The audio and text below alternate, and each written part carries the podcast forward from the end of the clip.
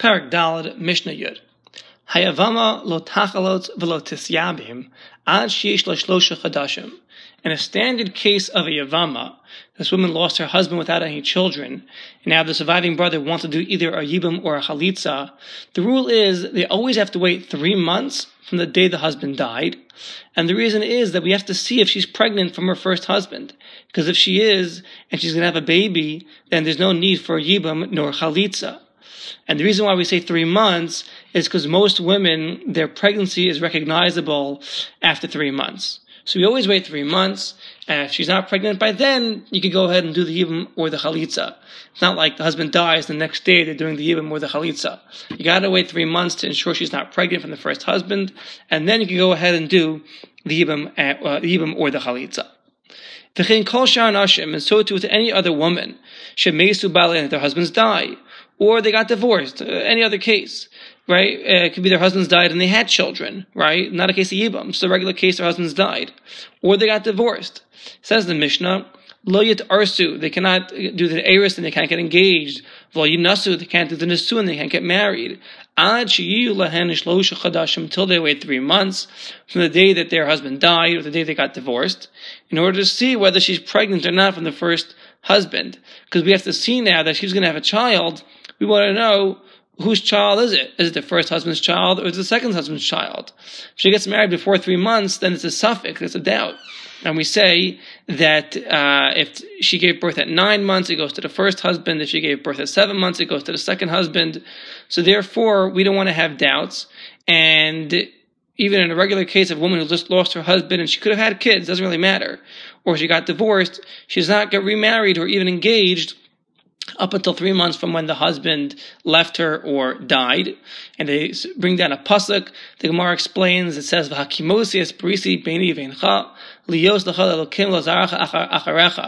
that God will establish His covenant, His Shechina, amongst Klal Yisrael and Zaracha, your children. So Rashi explains that the Shechina rests its glory on the vadam, on the certain children, not on the doubtful children. Meaning we have to know the yichas, we have to know the lineage of these children, where they're coming from. All right. Echad besulos, ve echad beulos, Echad gerusos, ve echad almanos, Echad nesuos, ve echad arusos. Whether it's a besula, woman that never got married, or a beula, a woman that, let's explain what these cases are. Besula literally is a virgin, beula is a woman that was lived with, Gerusha is a divorced woman, Almana is a widow, Nesua is during the Nasuan, they already got married, and Arusa is just engaged. So, what are all these cases? The Gemara explains, whether a besula, meaning that she got divorced or she became widowed from the Eirusin stage, from the stage that she was engaged. That's what it means, besula. Or whether beula. What does beula mean? That she got divorced or she became widowed by the Nasuan stage when she was already married. In any event, Kula, in all these cases, Loyat arsu, they cannot get engaged. Loyinasu, they cannot get married until 3 months pass. Because the Chacham made a gezerah of the engagement state up to the marriage state. And these 3 months are necessary to wait. They say, Tishim Yom, it's 90 days. Chutz M'yom shemeis bo balak, with the exception of the day that the husband died or got divorced. Chutz M'yom shenis arsa bo, and except from the day that they got engaged. So we wait these 3 months, which is the 90 days, not including the day that the husband died or got divorced, and not including the day they got engaged. Okay, Rabbi Yehuda says, Hanasuos yit arsu, that women that became widowed or divorced from the Nasuan, from once they were married already, they're permitted to get engaged right away. Ve'ein hein shvichos, they don't have to wait 3 months. Only the ones that were actually married have to wait 3 months, not the ones that were engaged. Ve'arusos yinasu. Right? And the engaged ones, those that became widowed or got divorced from the engagement stage are permitted to get married, the Nasuan, right away. Because they're not pregnant. Because according to Rabbi Yehuda, we don't make a gezerah of the heirs of the engagement ones because of the married ones, and therefore he's more lenient. Chutz, with the exception, min ha'arusos shebi Yehuda, except for the arusos, the engaged ones, in the city of Yehuda, that if they became widowed or got divorced, they cannot do the Nasuan, they cannot get married up until 3 months, because since in that city they were nohig to have yichud with the Arusa, and they should leave Ogaspa, and then, once this man is accustomed to be next to his engaged next to his fiancee, and he's not, he's very accustomed to be next to her. We're concerned that maybe he lived with her. So therefore in Yehuda, you wouldn't have this leniency. They would have to wait 3 months. Rabbi Yose says, a third opinion, Kol hanashim, all women, yit arsu. In all these cases, Rabbi Yose holds like Rabbi Yehuda, that all the women in all these scenarios are permitted to get engaged immediately. Right? Chutz min ha'almana, except for the widow. Why not the widow? She's prohibited to get engaged within 30 days from when her husband died because of her evil, because she's mourning over the death of her husband. Right? If she gets engaged within 30 days, then her avelas, her mourning will be gone. So therefore, she's in mourning, she's got to wait 30 days. But everybody else can get engaged right away because they're not living with each other when they're engaged. And we don't paskin, not like Rabbi Yehuda, and not like Rabbi Yose, not like these 2 second shitas, rather like the Tanakama, that in any event, you always have to wait the 3 months to ensure that they're not pregnant from their first husbands, and then to discern, when they have a baby, to know that it's from, that it had to be from the second husband because they only got married 3 months later. All right. Mishnah Yud Aleph. So, Arba Achim, 4 brothers. What the Gemara explains is there were 6 brothers, but 4 of the brothers of these 6 are nisu and Arba Nashim, are married to 4 women. V'mesu, and they all die without any children, and these 4 wives fall before the surviving 2 brothers for Yibum.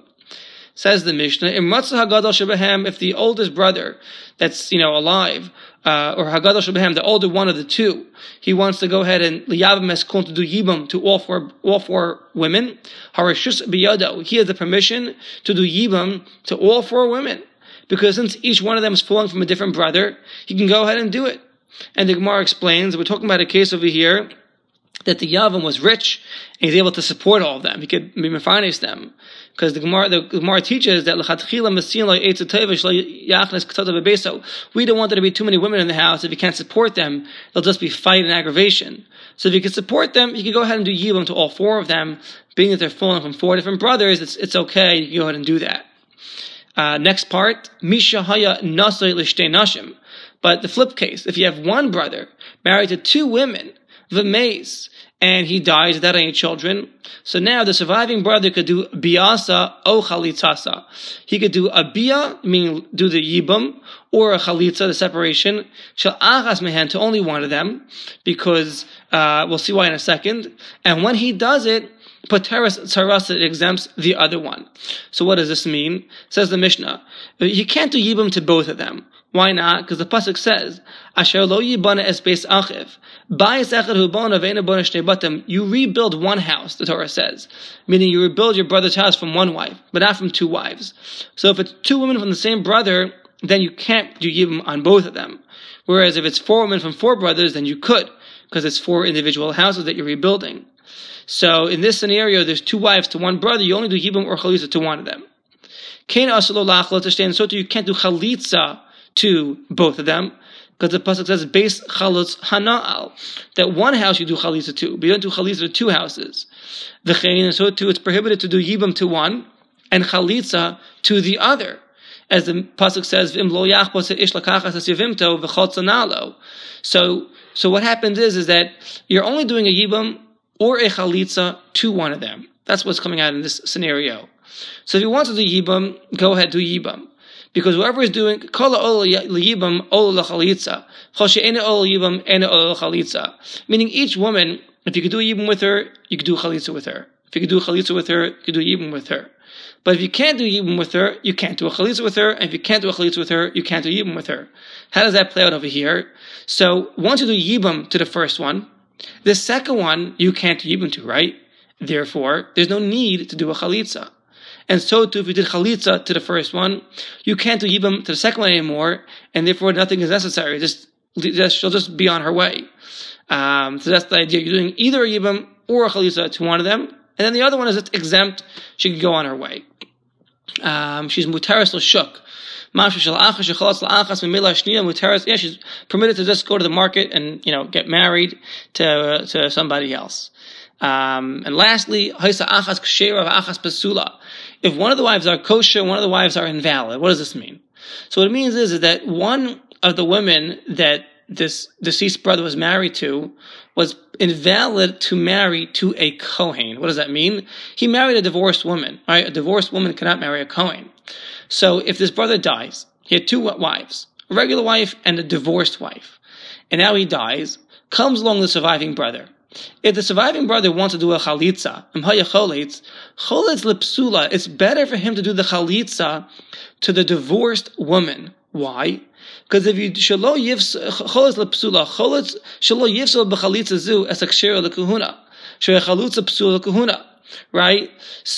meaning the Gemara says, don't spill out the waters of your pit. Somebody else could use them. What's happening over here? There are two women, right? They're both widows, but one was divorced once upon a time, and one has the potential to have a chalitza done to her. Now, if you could do a chalitza, you only need to do a chalitza to one of them. The other one could just go on her way afterwards, like we just learned. So you might as well do the chalitza to the divorced woman. Why? Because then the other woman could still marry a Kohen. She's just a widow. A widow can marry a Kohen. May not marry a Kohen Gadol, but can marry a Kohen.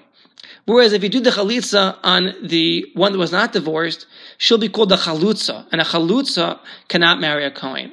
So in this case, don't spill waters out when they could be given to somebody else. You might as well do the chalitza on the divorced woman who can't marry Kohen anyway, and let the other woman just go free afterwards and marry the Kohen.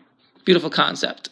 But if you're doing the Yibum, then you could do the Yibum to the Kshera, to the woman who was the surviving wife that was not divorced, the regular woman. You could do the Kshera. We just go with the Rambam. The Rambam says, well, if you're doing Yibum, do Yibum to whichever one you want. It wouldn't matter. Because if you're doing Yibum to the divorced one, then the other one can just go ahead and marry a Kohen, right? Because she's free. And if you do Yibum to the regular one that wasn't divorced once upon a time, then the other one was divorced. So either way, she can't marry the Kohen. So when it comes to Yibum, you do Yibum to whichever one you want. And we'll hold it over here from Mishnah Aleph.